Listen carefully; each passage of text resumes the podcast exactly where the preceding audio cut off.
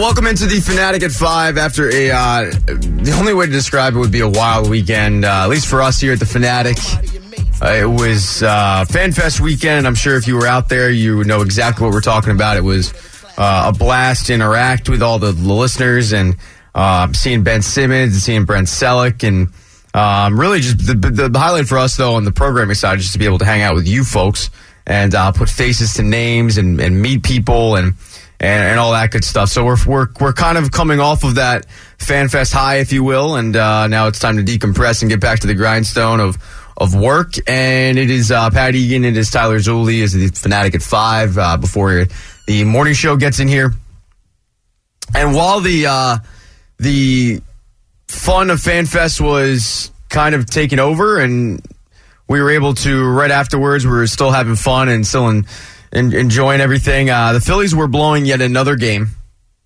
It was so frustrating, so uh, at this point just laughable. On the, and I'm talking about on Saturday night that I kind of just threw my hands up. And I'm a huge baseball fan. I know Tyler's a huge baseball fan, and at this point, I don't know where to go with this team. Like I'm just lost. So to recap what happened on Saturday night, uh, they were they blew a five run lead to the Toronto Blue Jays of all people. Uh, they get in there, they throw in their closer in the eighth inning, who has never been named their closer, but we all know he's their closer, and Seranthony Dominguez. He gets thrown in there in the eighth inning. He proceeds to basically let on everybody and their mother on the base pass. I mean, I don't think he got. I think he got one out, and it was a diving play by Odubel Herrera, I think. Um, but he basically lets everybody on, and then Edubray Ramos comes in and just blows it. Uh, or no, I'm sorry, it was Victor Arano who comes in and blows it. I'm sorry, I'm, I'm missing, mixing up my, my average relievers. Um, oh, come on now. They've been better than average for the most part. No, they've been good. They've been good. Arano um, especially. I mean, he's posted like a 2 ERA. No, they've been good. Uh, I'll give him a break. Um, the problem is, is that everybody gets ripped when you're in a skid like they are right now, and they're in an epically bad skid, and and they they they get behind two runs to the Blue Jays. Ken Giles comes in, and basically ever since Ken Giles left Philadelphia, he he sucks. I mean, that is the the best way to put it. He never solidified that closer spot in Houston. He gets traded for uh, Roberto Osuna, who that was a, a very uh, controversial trade, but it was a change of scenery move. He got designated, he didn't get designated for a sign, but he got sent down to the minors at one point this past season. So this is a guy you should be able to at least rally a comeback from. They're not able to do it. Least shocking news of, of the weekend, I thought. Um, and they lose. And it's gotten to the point where if this team gets down late in the game, I have no confidence whatsoever that they're actually going to win. No, and that's the thing is everybody wants to compare this team to the 06 or 07 Phillies team with how they kind of came up and they're together and you know it's kind of the ascension and the beginning of the of what could be good things to come but that's the difference is this team doesn't hit in the clutch. No. Whereas that team was never out of a game. They had terrible pitching and they were never out of a game because you knew that they had a top or a bottom of a ninth to, to, to mount a rally. Yeah, and the pitching for the Phillies has been pretty good. Um, you know, this this series it wasn't great. Nick Pivetta was probably left in there a little bit too long. I mean, it's kind of Monday morning quarterback revisionist history because uh, he was cruising, but gives up a two run home run and and you know makes it a, a one run game on Saturday night. But um, the pitching has been solid. It, it hasn't been awful. But for me, it's uh, and by the way, I don't want to ignore the fact they did win yesterday, but going back in the month of August to tell you how bad it's been. This is the seventh straight series that they've come out and they have failed to win a series. Seven straight series. And the one series, and I would say they've they've lost them all, but they split against the Boston Red Sox. If they'd had a third game against Boston, they're probably losing that game as well because they've just played so incredibly bad this stretch. Um, and on top of it, they're losing to bad teams, and that's that's the problem that I have. You're not losing to you know the Boston Red Sox. You're not losing to the Arizona Diamondbacks, which by the way they did this month, but you're losing to teams like the San Diego Padres who have, I'd say, diehard baseball fans can't name four people on that team. They're terrible. They they haven't been relevant in what twelve plus years. I mean, that team is is a perpetual. I'm not worried about the San Diego Padres. You can add the Cincinnati Reds to that team. There's a team in every sport where you're just every year you're like, yeah, I'm not worried about that team. San Diego Padres are that team. You lose a series to them. You lose a series to the New York Mets, who throw out a guy who has an ERA over eight, and you fail to get any runs off of them that's pathetic. You lose a series to the Washington Nationals, who have given up and started to trade everybody in August and have basically started waving the white flag. You lose a series to them. You lose a series to the Toronto Blue Jays, who the window is the window is closed, and that fan base is just waiting for Vlad Guerrero Jr. to come up, and that is it. I mean, that's the only saving grace for that season. So you're losing series to teams that are out of it, that are bad, and you're failing to capitalize on the fact that you know you need to win these games because the Atlanta Braves continue to roll. You're now sitting three games back of the Braves. I think you're one and a half game back of a wild card spot.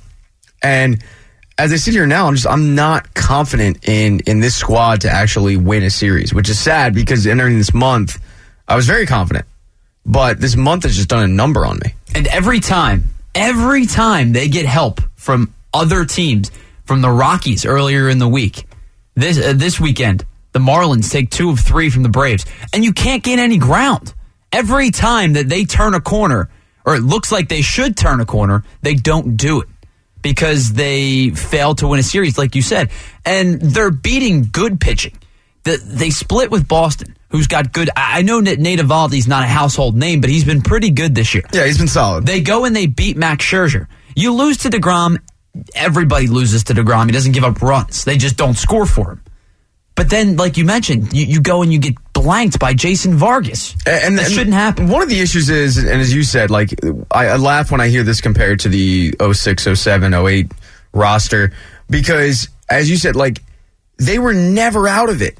You know, they didn't have the pitching. They were throwing out average to below average starters. You know, they would trade for a guy like Kyle Lohse in, in, in in at the trade deadline, and that was supposed to solidify the, the, the awful rotation you would have. Um, but that team was never out at all offensively. And this team, other than Rhys Hoskins and I'd say Franco, they have nobody that really scares anybody. I mean, and I don't trust anybody to come to the plate because they don't put good at bats together.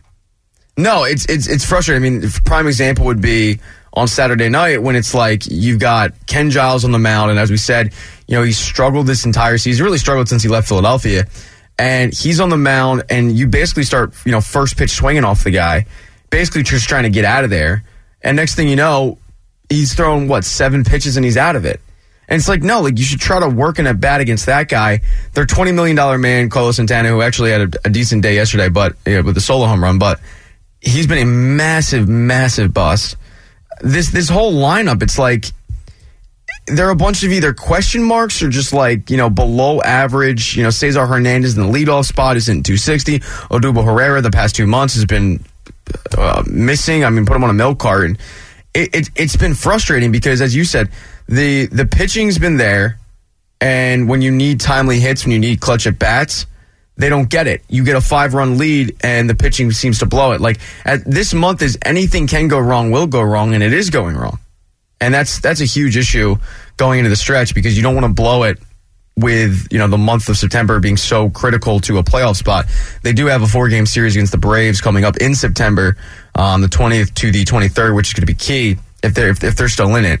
And they they're very easily could get back in this quickly. I mean, sure, especially you mentioned four. I think they have seven with the Braves to end the season seven of their last 11 they do, games. They do, you're right, uh, correct. With the Rocky series in between. But you don't want that to have to be the barrier.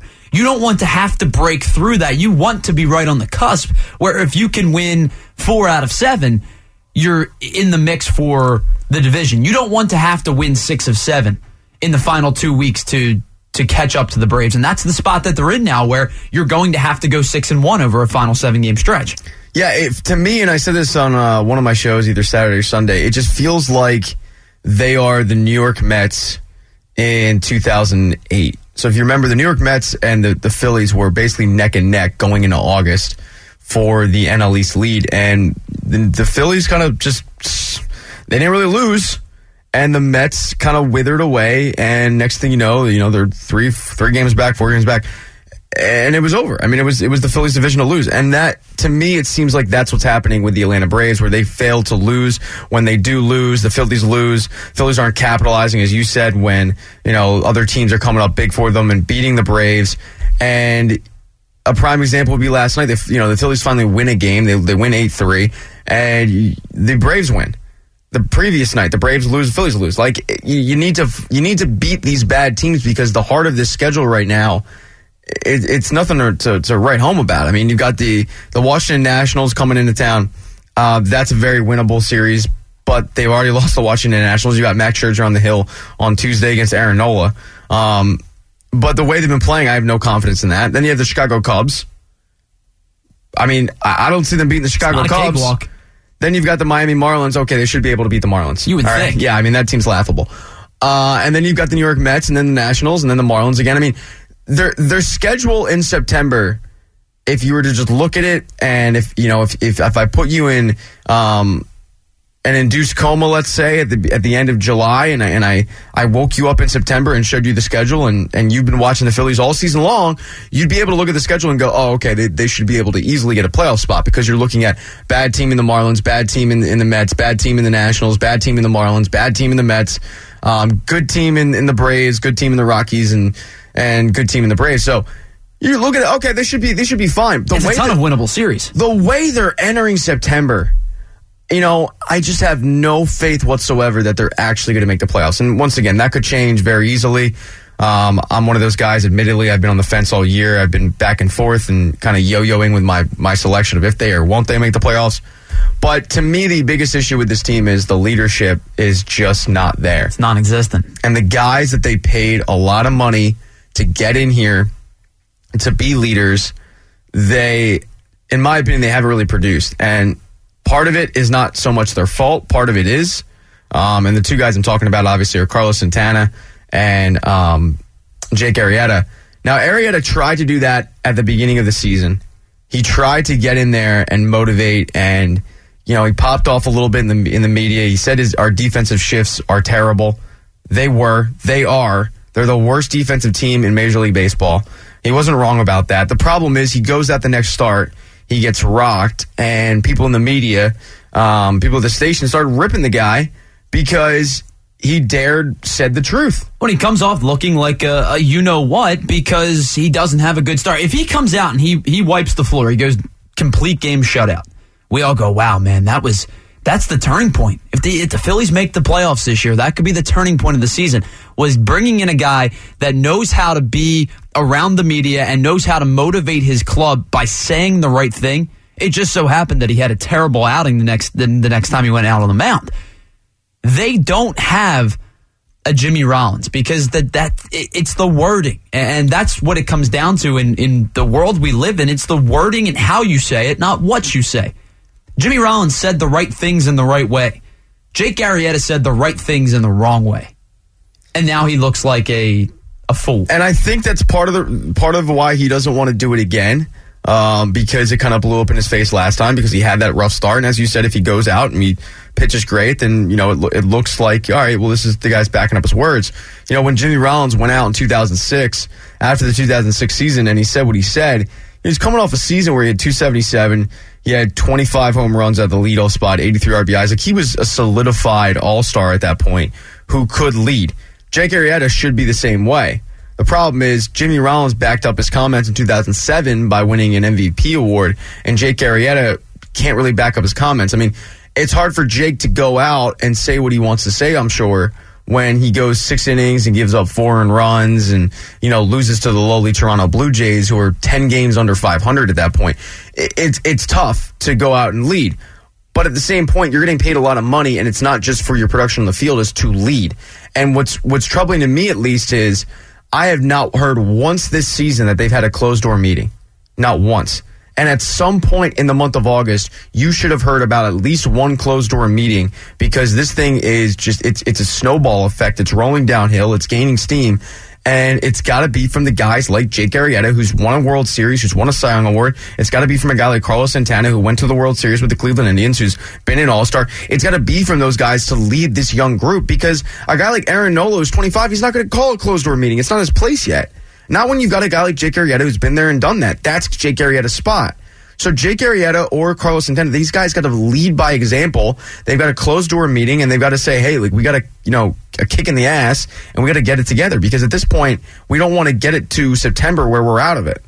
And, and, really, all that has to be said is we had a closed door meeting. You don't have nobody ever discloses what happened in a closed door meeting. How many times? All we, you have to say is we had one. You don't even have to actually have it. How many times do we hear that with Jimmy Rollins. Like if it if it, Every would, other if week. it would start to, you know, a losing streak would start to, you know, one would start to turn into two games, would start to turn into three.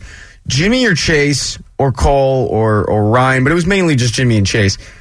They would always call a closed door meeting, Yep, and you'd players always, only. You'd always have the media members, and they tweeted out because they weren't allowed in in the normal time frame. They'd always say, "Hey, you know, we've got a closed door meeting. We we're, we're not allowed in yet." And then they'd go in and they'd talk about what the the closed door meeting was about. But you're right. You really just have to close the door and just say, "Hey, you know, mo- it doesn't have to be." You know, this drill sergeant technique, you really just have to motivate the guys and say, hey, we're still a good baseball team because this team is so young. They're so impressionable at this point. They need something. And I just don't feel like it's a guy like Aaron Nola's place. I don't feel like it's a guy like Asdrubal Cabrera's place.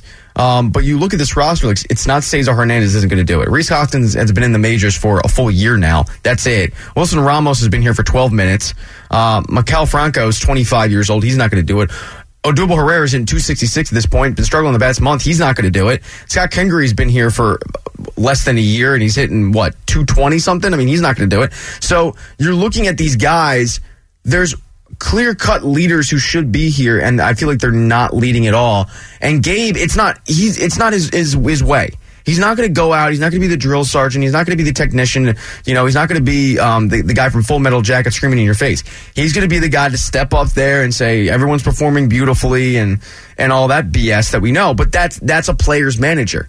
It's on when a play, when you have a player's manager like Charlie Manuel, it's on the players to get in there and lead by example and step up because they need to be the drill sergeant. They need to hold themselves accountable, and I feel like they're not doing it at this stage, and they need to. Well, and that's the thing is we looked at Charlie, and, and when you saw Charlie get the job, he was the bumbling country boy who Couldn't do a double switch. right, he couldn't do anything managerially. How, do we not hire Jim Leyland? So with with Gabe Kapler, it's just a different story, same script. It's just written a little bit differently. So the fact that you look at Kapler and say he's not going to do it, that's fine because we've seen winning teams do it with a manager that isn't the strict, like you said, drill sergeant type manager. You just have to be a guy that's in the meeting and do the right things on the field. Allow the players to sort this out themselves because Jake Arrieta's been there before. Carlos Santana's been there before. Just say the right things to the media. Say the right things to the people. Let us believe. Lead us on that you did what you were supposed to yeah, do. all I want to see is close. I don't care if you actually did it. just want to see it. I just want to see these guys earn some money off the field. And I find it hard to believe that Matt Klentak paid $20 million for a first baseman when he already had one, and Rhys Hoskins. He paid $20 million just for on the field production. You know, some of the production is going to have to come from off the field, and I just don't get that sense. Once again, um, to play devil's advocate, it is tough. I feel like to lead when you're hitting 221. Your on base percentage is the lowest it's been in your career. It's still really good. It's 360, but still, it's the lowest it's been in your career. Um, Jake Arrieta goes out. He struggles the other night. He gives up four runs in six innings.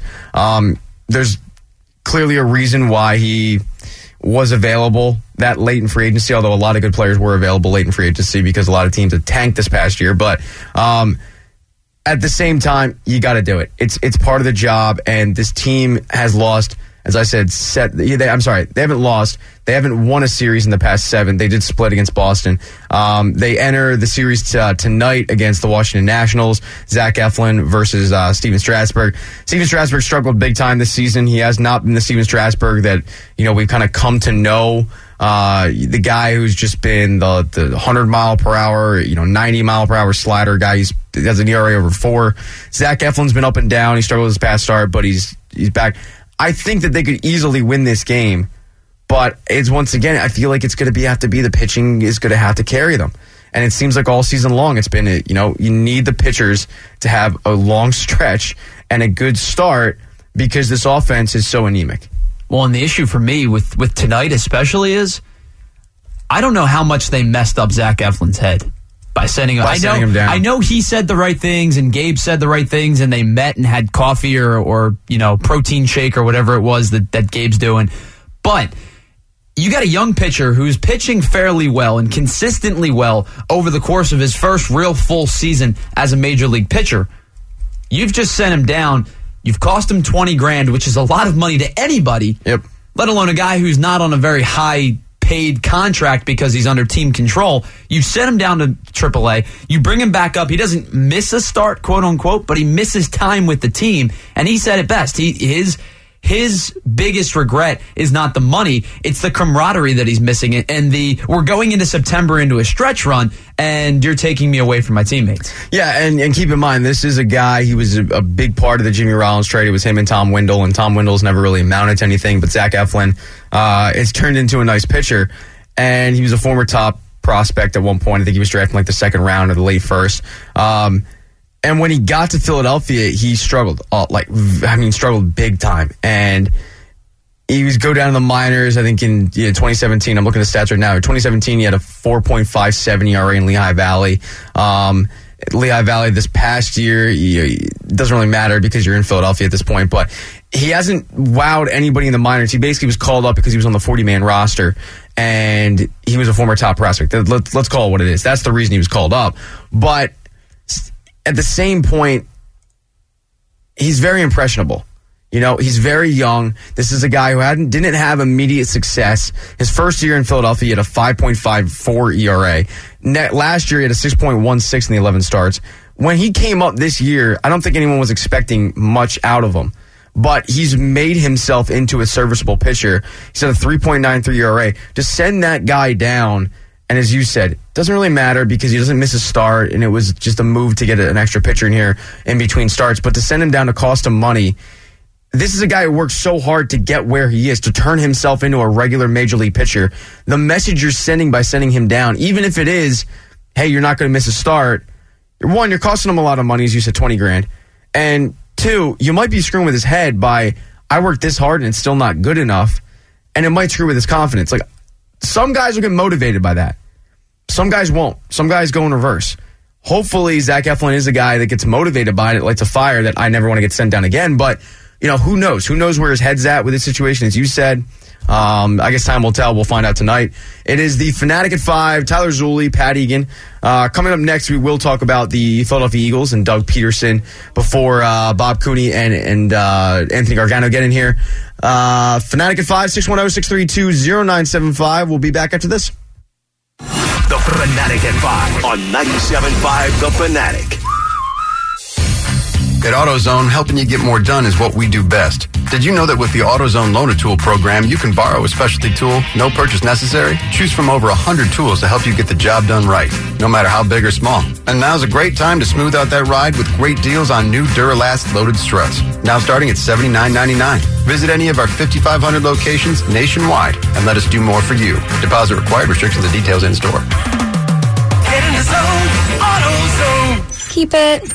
Get rid of it. My closet has so much more room now that I've cleaned it out. Time to shop. Get up to 50% off select apparel for the family at JCPenney. Plenty of options to fill it right back up. I haven't worn this in years. Oh, no, shoulder pads? They certainly command the room. Hurry into JCPenney Monday through Wednesday for up to 50% off select apparel. JCPenney, style and value for all. Offers valid 827 to 829. Exclusions apply. See store or jcp.com for details. You started a DIY project at home. Then you realize convenience isn't always easy. The why in DIY doesn't mean why is this so hard. At ADT, we DIFY. Do it for you. We customize and install a secure smart home that you control from the palm of your hand or the sound of your voice. Smart security, designed and installed just for you with ADT. Visit ADT.com slash smart to learn more. License information available at ADT.com. ADT. Real protection. Something big just dropped at McDonald's. In fact, it's so big we think it's worthy of a beat drop. Two for $5 mix and match deal at McDonald's, featuring an all-time greatest hits lineup. The Big Mac, filet of fish, 10-piece chicken McNuggets, and the classic chicken sandwich. Choose any two favorites for just five bucks. There you have it. The two for $5 mix and match deal at McDonald's has officially dropped. At participating McDonald's, limited time offer, single item at regular price. With the Capital One Quicksilver card, you earn unlimited 1.5% cash back on every purchase everywhere. It's easy. That's just the way I like it. Oh, that's the way, uh-huh, uh-huh, I like it. Uh-huh, uh-huh. That's the way, uh-huh, uh-huh, I like it. Uh-huh, uh-huh. Woo! The Quicksilver card from Capital One. What's in your wallet? That's the way, uh huh, uh huh. Capital One Bank, USANA. Oh, oh, oh, O'Reilly. Defend your vehicle from harmful elements and restore shine with Armor All Original Protectant. For a limited time, O'Reilly Auto Parts has a great deal on a 16 ounce bottle of Armor All Protectant for $4.99. Renew, revitalize, and protect your vehicle with Armor All Protectant. O'Reilly Auto Parts. Better parts, better prices every day. Oh, oh, oh, O'Reilly. Auto Parts. Stop into Lowe's to fit a few more projects and a lot more savings into summer. Get your deck looking its best with the new Valspar exterior stain. It covers in one coat, is rain ready in four hours, provides all weather defense from the elements, and it's only at Lowe's. Then, get ready to kick off the fall grilling season with savings of up to 20% on select grills. All projects have a starting point. Start with Lowe's. Grill offer valid through 829. While supplies last, see store for details. What do you hear? Most people just hear an engine.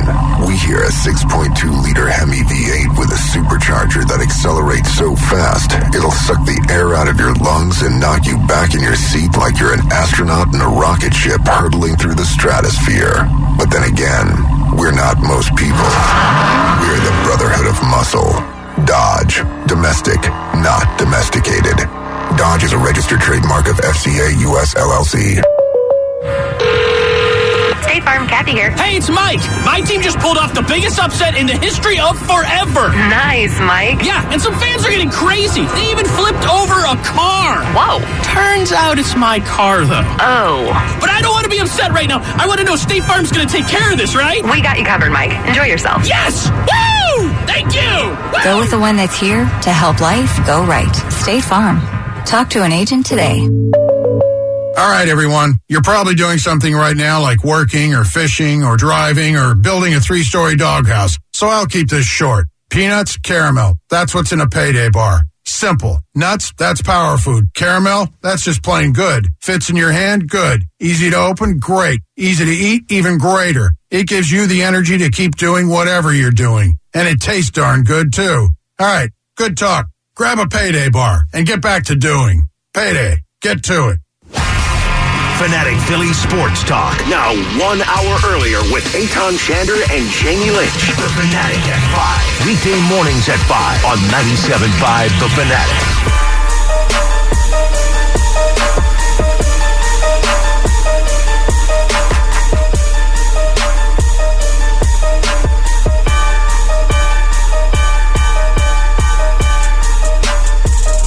It is the Fanatic at 5. Pat Egan, Tyler Zulli with you until uh, Bob and Anthony get in here. Bob Cooney's already bouncing around. He's uh, he's eating coffee cake and whatnot, getting ready for the show.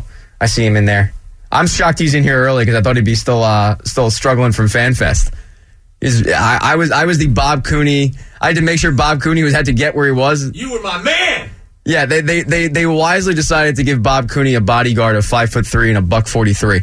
Um, that was a smart move. 610-632-0975. I do want to get into the Philadelphia Eagles because I feel like right now the the Eagles stock is going down a little bit. We're down on the team. Um, they did struggle in the preseason. They did not play well. The general consent question is what is up with Carson Wentz? Why hasn't he been cleared yet? I think that is the question on not only fans' minds, but also the coaches' minds as well.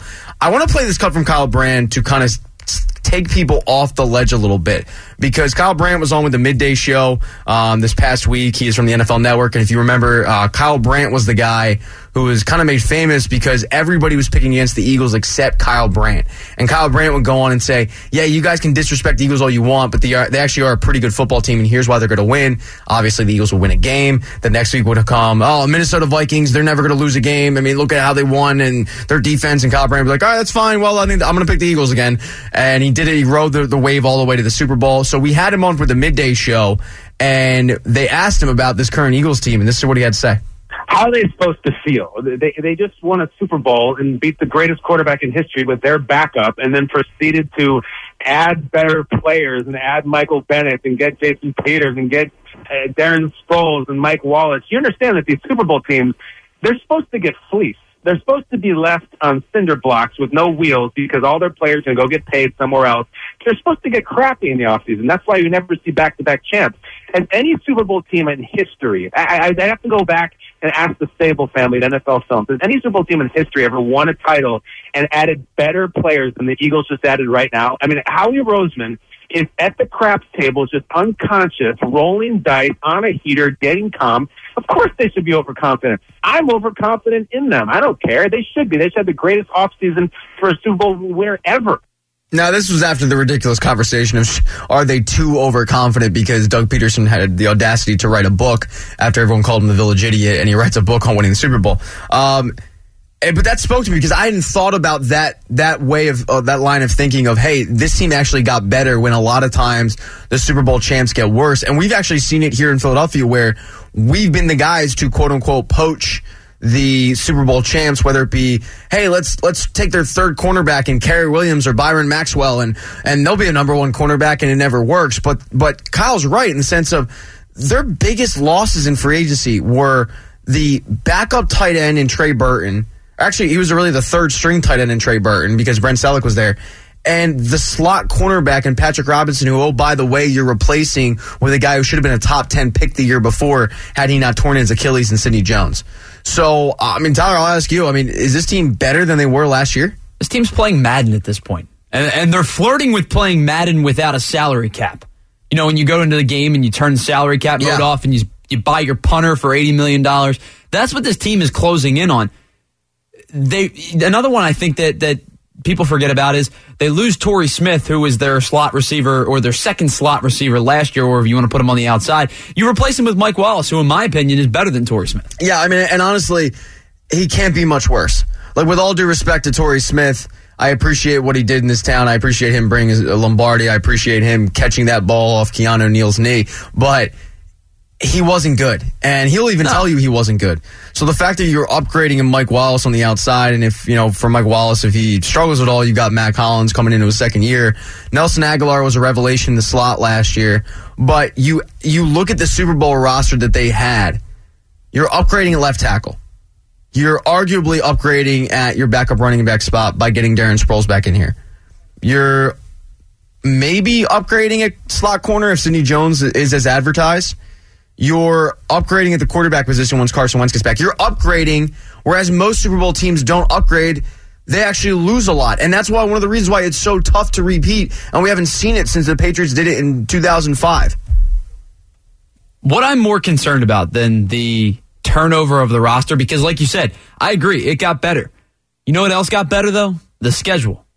The schedule is infinitely harder this season than it was last year. It is. I mean, there's no from- Arizona, there's no Chicago. You're going from seven and nine to a Super Bowl To 13 schedule. and three, right? But with that said, though, and this is why I'm actually very confident in the team. So when I just came in to do my show yesterday, I was under the uh, belief that hey, they'll go three and one in their first four weeks.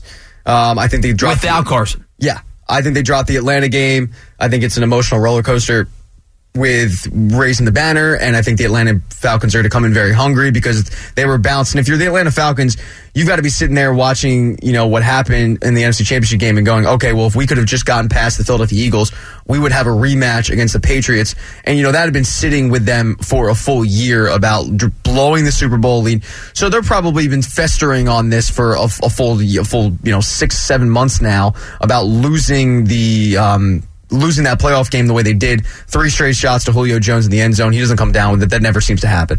So I was like, all right, I'm under the impression, hey, three and one will be good.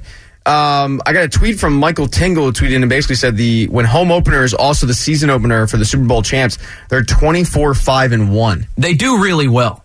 They do, yeah, and, and I mean the other the other stat that he threw at me was they're 40 10 and one on just the first game of the Super Bowl champs starting the next season. 40 10 and one. So looking at that, looking at if Nick Foles is to be the starter for Week One, Nick Foles played well enough to manage a game.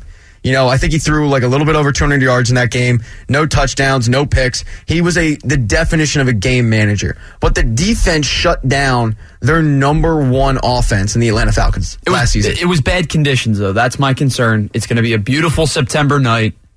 You know, and like you said, it's going to be a an emotional night for the Eagles. Uh, They're yeah, going to raise the banner. Everybody's going to cry again. So, so, so, do you think they they lose that game? I do think that they if Nick Foles plays, which it's more, looking more and more like that he is. I think that they lose to Atlanta. I, I don't necessarily think that they can be a three and one team. I think they're more of a two and two team in the first four games because to me, the Colts are the ultimate unknown. Because if Oh, Andrew Luck, if that. Andrew Luck plays the, the way that he is capable of playing, the way that we saw him play prior to the injury, they could be a good offense. Yeah. Because Jacoby Brissett made them a fairly decent offense, and, and nobody would tell you that they'd take Jacoby Brissett over Andrew Luck when both healthy. No, but Jacoby Brissett has the mobility factor where Andrew Luck does not, and I think you look at the Eagles front. The Eagles front four, by the way, is is terrifyingly scary good. I mean, you've got Derek Barnett, who's going to come into his second year. If you don't think he's going to improve, you're, you're you're fooling yourself. Haloti Ngata at the defensive tackle spot. Fletcher Cox, I, yeah, he's pretty good. Um, and Brandon Graham at the other defensive end spot. If one of them gets, if, if Derek Barnett gets tired, you just throw in Michael Bennett. Just throw him in there. You know, rotate him in. You're going to rotate Chris Long in there. Their front four is going to feast on the offensive line of the Indianapolis Colts. Well, I mean, especially with no Jack Mewhort anymore. yeah, like You know, you lose one of your best linemen. yeah, he, he he retires. I understand you, you draft Quenton Nelson, but he can't play all five spots. And that offensive line is terrible. So now you've got a bad offensive line, a statue of a quarterback coming off neck. Was it a neck injury, shoulder injury? It was Everything. Yeah, I mean, Everything was hurt. everything that involved throwing a football. It was messed up. It's the it's the third game of the season. Will he be back into football shape? Who knows? But that front four is going to be in his face all day. And I keep going back to look if Nick Foles is your starting quarterback and he plays, you know, there, there there's definite a middle ground. He's not going to play like he did in the Super Bowl, but he's definitely not going to play as bad as he did in the playoff in the uh, preseason. There's going to be a middle ground somewhere in there of of Nick Foles, and it might be mediocre Nick Foles, and I'm I'm fine with that because.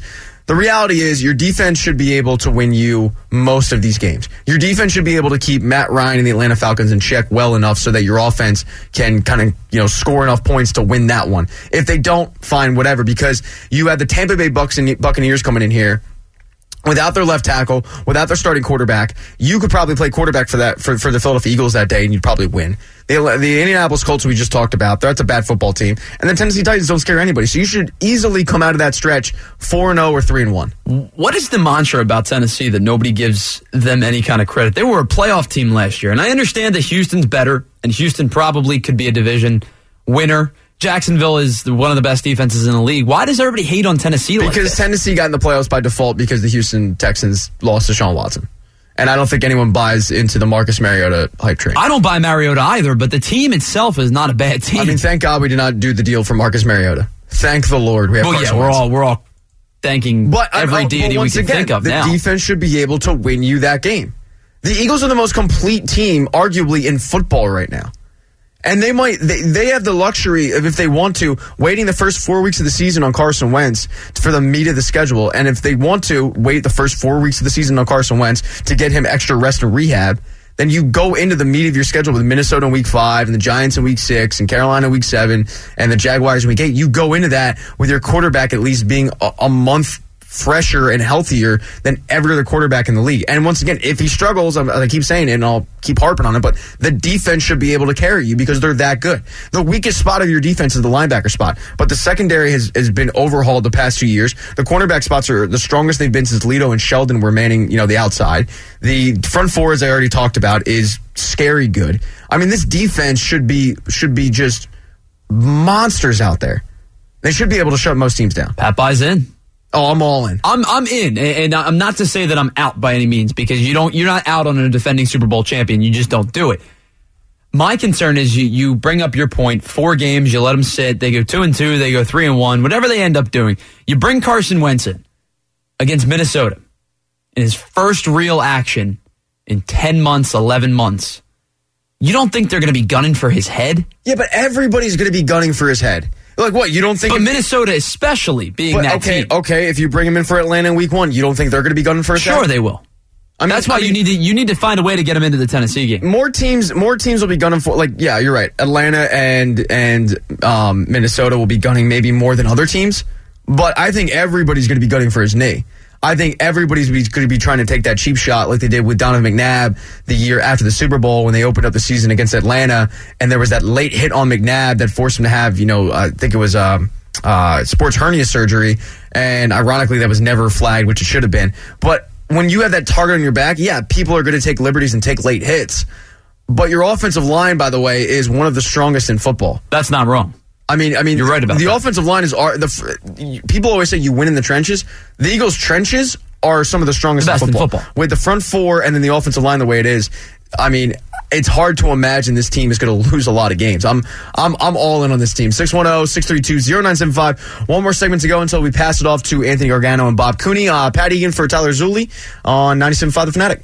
The Fanatic at 5 on 97.5 The Fanatic.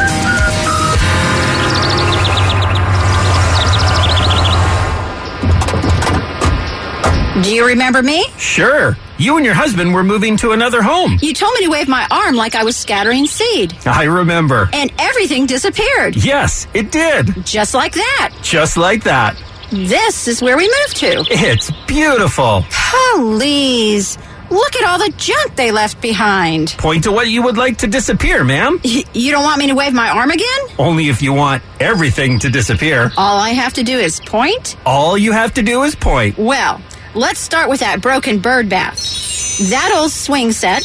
And that nasty old yard furniture. When you want junk to disappear, all you have to do is point. and those broken tree limbs. Call 1-800-GOT-JUNK. And that pile of boxes. Or visit 1-800-GOTJUNK.com. You started a DIY project at home. Then you realize convenience isn't always easy. The why in DIY doesn't mean why is this so hard? At ADT, we DIFY. Do it for you. We customize and install a secure smart home that you control from the palm of your hand or the sound of your voice. Smart security, designed and installed just for you with ADT. Visit ADT.com slash smart to learn more. License information available at ADT.com. ADT.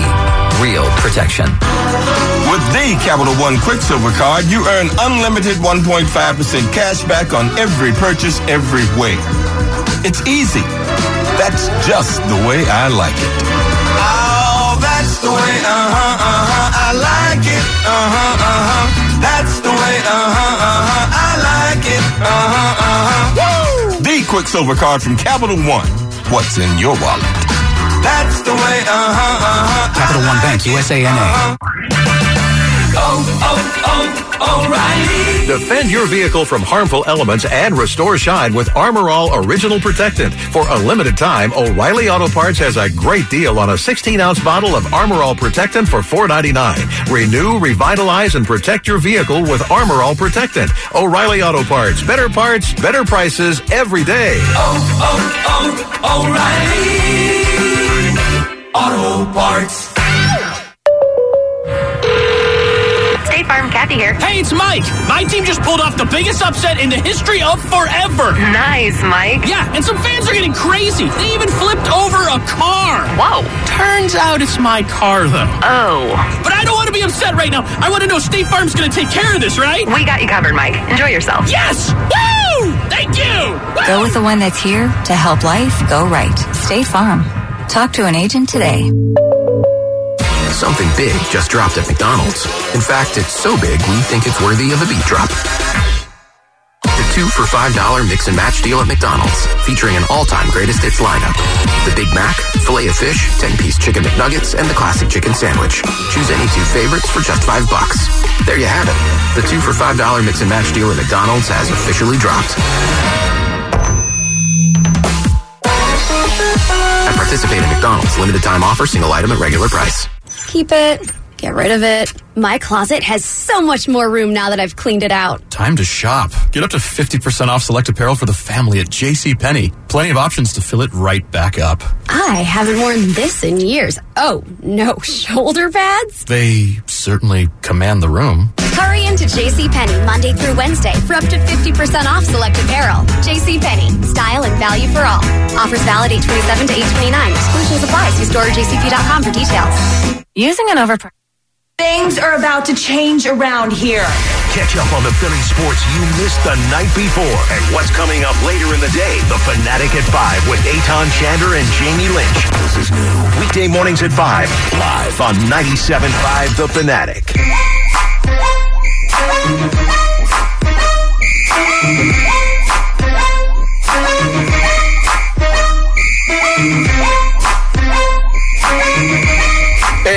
15 minutes. I hand it over to Anthony Gargano and Bob Cooney, and they'll take it over for the next four hours. They've got Mike Missanelli at 8 a.m., and they have Jayson Stark talking baseball at 9 a.m. Uh, I do want to get into Doug Pederson because yesterday he spoke to the media, and you can kind of just hear in his voice he is fed up with the one question. So, Tyler, if you can pull up uh, the Doug Pederson audio. Um, now, to to be fair, from what I was from what I was told, they got in late. He's probably not had a lot of sleep. But the question on everybody's mind is when will Carson Wentz be cleared? And Doug Pederson is flat out sick of it. Here it is. I don't know how many times I can answer this question. No, I'm, I'm, I mean, when when they clear him, when they clear him, he'll be cleared. I'm not gonna I'm not gonna put you, I'm not gonna put myself in a box. I'm not gonna put my quarterback in a box. I'm not gonna do that. I'm not gonna go on a limb, and I'm not gonna say that. So either either ask it a different way, or otherwise, I'm I'm you're gonna get the same answer. That's really the first time that I can remember that Doug Pederson got an attitude with the media. Like Chip Kelly used to get it all the time, and Doug Pederson, that's the first time. Usually he's G shucks, you know, this is great and and all that. But to me, this this is very telling because Carson Wentz also kind of get a lot a little bit of an attitude with like you know you guys see what I'm doing out there when he was asked about it. Now you've got Doug Pederson getting an attitude, and what I'm reading the tea leaves and, and reading from the statements is that these two guys think that Carson Wentz can go, and the medical staff is hesitant to clear him, and as well they should be, and they're kind of getting annoyed with it. I don't blame them. At this point, I don't blame them. You don't, you don't blame who? You don't blame? I don't blame Doug Pederson anymore because you've been asking the same question, and I know it's the media's job. It's our job and the media's job to ask the questions that we want to get the answers to, and sometimes they're just not simply not going to answer. But at, at this point, you've got, he's right, you've got to ask it in a different way. Get a different take, get a different spin. Yeah, but even if they ask it in a different way, he's not going to answer the question because he doesn't know. I mean, if you don't think that Doug Pederson's going into the medical staff's office every day and going, why hasn't this guy been cleared? I mean, of course he's doing that. He wants his franchise quarterback out there, especially when his, his starting quarterback right now, QB1 and Nick Foles, has struggled the way he, he, he has. I mean, before the third preseason game, Doug Pederson was asked, what are you looking for from Nick Foles? He said, I'm looking for consistency. I'm looking for him to score some points. And I'm looking for basically Nick Foles to regain that form. He got none of that against the worst team in football. He'd the, seen enough. The laughing stock of football. Since they've come in the lead, they've been a laughing stock. We talked earlier today when we were talking about the Phillies, about teams that every year you're like, yeah, I'm not worried about them. And I brought up the Padres, how the Padres haven't been relevant since, since 2007. And before that, it was 97. I mean, every year you're not worried about the San Diego Padres. The Cleveland Browns are that team. 2007 is the relevancy of bad teams. Yeah, that Browns team almost made yeah, the playoffs. they almost, made the playoffs. yeah. Uh, who's the quarterback? Derek Anderson that year? Yeah. Um, so which tells you all you need to know. Winslow. Um, so you you go out and you're playing the worst team in football, a team that's won one. They've gone one and thirty one in their past thirty two games. Now I understand it doesn't count. I understand it's preseason. You're not using the RPO. Your playbook is so vanilla and so watered down. Even with all of that, you should be able to put some points on the board. So Doug Pederson's sitting there. He's watching this go down. He's getting no consistency. He's getting his quarterback throwing interceptions, fumbling the ball, and even throwing into safety for good measure. Yeah, he wants Carson Wentz back. But is that really what's best for the long term plan? Because every single medical professional out there said when the injury happened that opening week, week one, would be very, very, very optimistic. And now we've got a completely new medical staff in in in tow, and their first job is to clear your franchise quarterback, and we want them to rush that process. Like I understand both sides of the uh, of, of of the coin. I understand where Doug Pederson's coming from because he played the game, he's dealt with injuries, and I think he trusts when his quarterback says, "Yeah, I'm good to go." But on the other side, I I also see where the medical staff's coming from because you basically have a Ferrari with a cut brake line, and you know you just tied it together with string and you're like can i drive it? Can i drive it? Can i drive it? Well, you're going to want to double check that a few times and make sure that that you know that brake line is secure before you crash the damn thing. And i think that's what the medical staff's worried about is rushing him back. We should expect the medical staff to take this cautious approach with our franchise quarterback. It's not nate sudfeld. It's carson wentz. It is the next 10 years. And they should take advantage of the fact that their opening four four games are very winnable games where minimum you'd be able to go three and one. So I understand both sides. If Carson, if Carson is cleared to play, if for some reason they medically clear him for Week One, I want to see him out there. I don't have any reserve if he is medically cleared. That's a big if, like you said. If he's not, I just want to see him get some reps in game before the Minnesota game. That's the biggest concern for me. I think for me, it is, you know, Carson's probably 90 something percent ready to go. Sure. I don't blame a medical staff for waiting till he's 100%. And I won't blame a medical staff for waiting till he's 100% because, as I said, he's the most important person in that locker room. You know, this is the next 10, 15 years. And I just can't, I keep thinking back to RG, RG3. Now, RG3 is a different situation because RG3 used his legs and mobility to open up a lot. And when he had to actually sit in a pocket and read defenses, he struggled. So I understand that. But I think RG3 is a cautionary tale for waiting a little bit longer to make sure a guy's good to go instead of throwing him out there because he says he's good to go when, you know, he might not be fully 100% and then re-injuring it. And medically and statistically, when you come back in that month, in that, you know, that early stage early, your risk of re-injuring yourself goes up tremendously. Whereas if you were to wait an extra month, two months, it goes down. So I don't blame this medical staff whatsoever, but it's it's it's it's very interesting to me that the, both the the quarterback, obviously Carson Wentz, not so much, but the coach, the head coach Doug Pederson, seems to be fed up with this medical staff, and obviously he's fed up with the question. But the medical staff, it seems like he's he's just had enough, and I wonder how much of that is wanting to get Carson back, and I also wonder how much of that is Nick Foles, because it was very telling to me that Nick Foles, when he struggled in the preseason, we make all excuses for him. I, I just did it a few minutes ago. No RPO, vanilla playbook. Um, you could, you know, left tackle uh, Vaitai is a turnstile. He doesn't have his first team offense, but with all with every excuse that you can make, Doug Pederson knows that excuse as well. And Doug Pederson isn't making it. So if Doug Pederson is concerned, which I think he is, and Doug Pederson isn't willing to give this guy a pass, why should we as a fan base give him a pass? Well, and you have all those excuses. You have everything that you want to throw out, that you want your narrative to succeed, and they go out and get blanked by the Browns. I, I, I know you keep saying, everybody says this. I know it's preseason. It doesn't mean anything, blah, blah, blah, blah, blah. However, you are still a, putting a product on the field that you, if needed, would throw into a game situation. And the if needed is very, very high for Nick Foles to play one week, two weeks, three weeks, four weeks, whatever it may be, until Carson Wentz returns. And what Doug Pederson saw, and when he did the uh, the, the halftime, coming out of halftime, and uh, he was asked, "Are you going back to Nick?" And he, he very blatantly I'm said, done. "No, I've seen enough." I mean, yeah, no, and it wasn't a no. I'm good. I'm good. We're, we're okay. We'll get stuff on it. It was It was no, a very I'm angry done. done. I don't want to sit here for the next hour and watch any more of that. You know, and, when we talked about the Phillies about needing leadership and about needing closed door meetings and stuff, because there's a pride level. There's a pride level with all these guys where, you know, even if it's preseason football, you want to win. Even if it's, you know, August baseball and it's the dog days and you're playing a, a bad baseball team and you're, you want to win. You know, you can't play down to your competition. And it doesn't matter. The game is meaningless in the long run, but you still have a pride level there and you should still should want to win and perform. What was also, you know, alarm started going off with that Aaron Andrews um, quote that you were talking about was when he said, I don't know what's up with Nick Foles. I thought he was good to go. He looked calm out there. You don't know what's up with your starting quarterback? That is troubling. The fact that you actually said, I don't know what's up with him. I mean, I kind of worry this guy has gotten a little bit complacent at this point.